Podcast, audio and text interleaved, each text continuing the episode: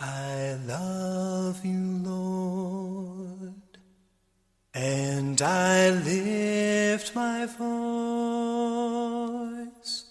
to worship you, oh my soul rejoice.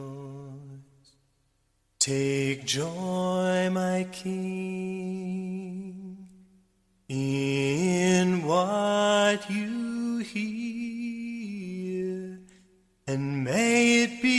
sweet, sweet sound in your ear.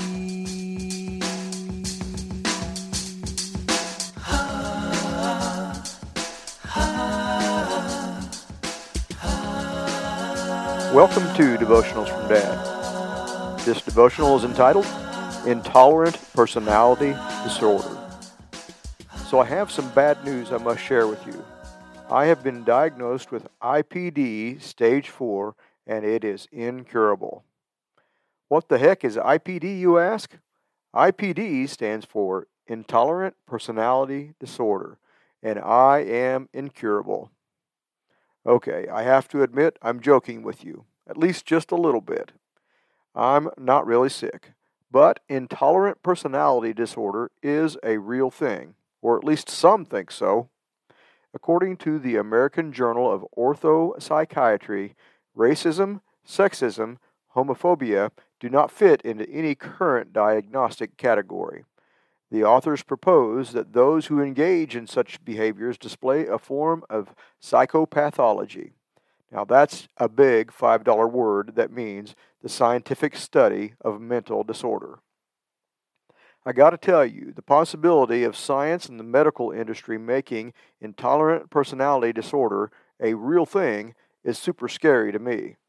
Because, in the world's eyes, a conservative Christian such as myself is a very intolerant person.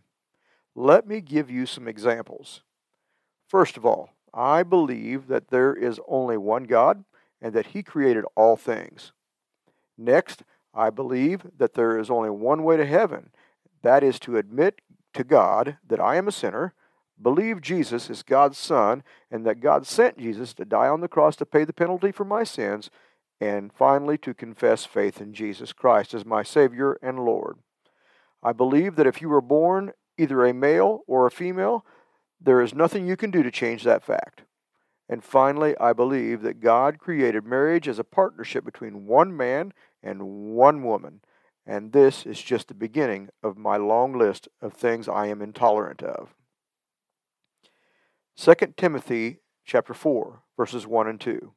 In the presence of God and of Christ Jesus, who will judge the living and the dead, and in view of his appearing in his kingdom, I give you this charge preach the word, be prepared in season and out of season, correct, rebuke, and encourage with great patience and careful instruction.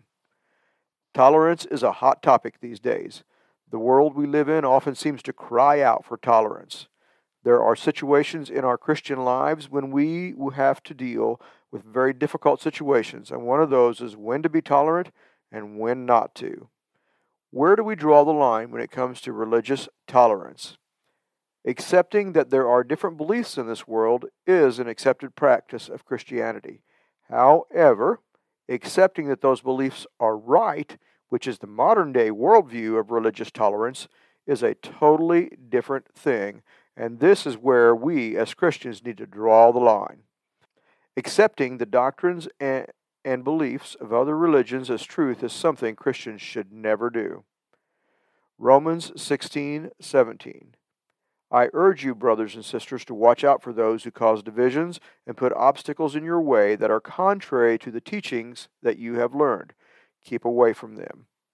The Bible says that we need to show love and unity to a lost and hurting world.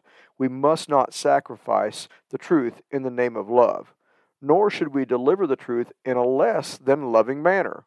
By speaking the truth in love, we are able to encourage people in their relationship with God and not push them away from Him by employing a mean spirited, judgmental attitude. Finally, in Ephesians chapter 4, verse 2, Be completely humble and gentle. Be patient, bearing with one another in love.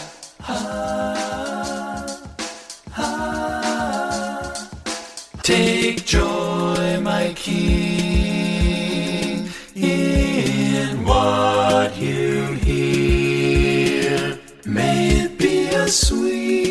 sweet, sound in your ear. It is my sincere hope that something in this devotional touched your heart. I hope that somehow you found some tidbit of wisdom that you can treasure in your heart. More importantly, I hope that you share this with someone that needs to know Jesus Christ as their personal Savior. Love you, Dad.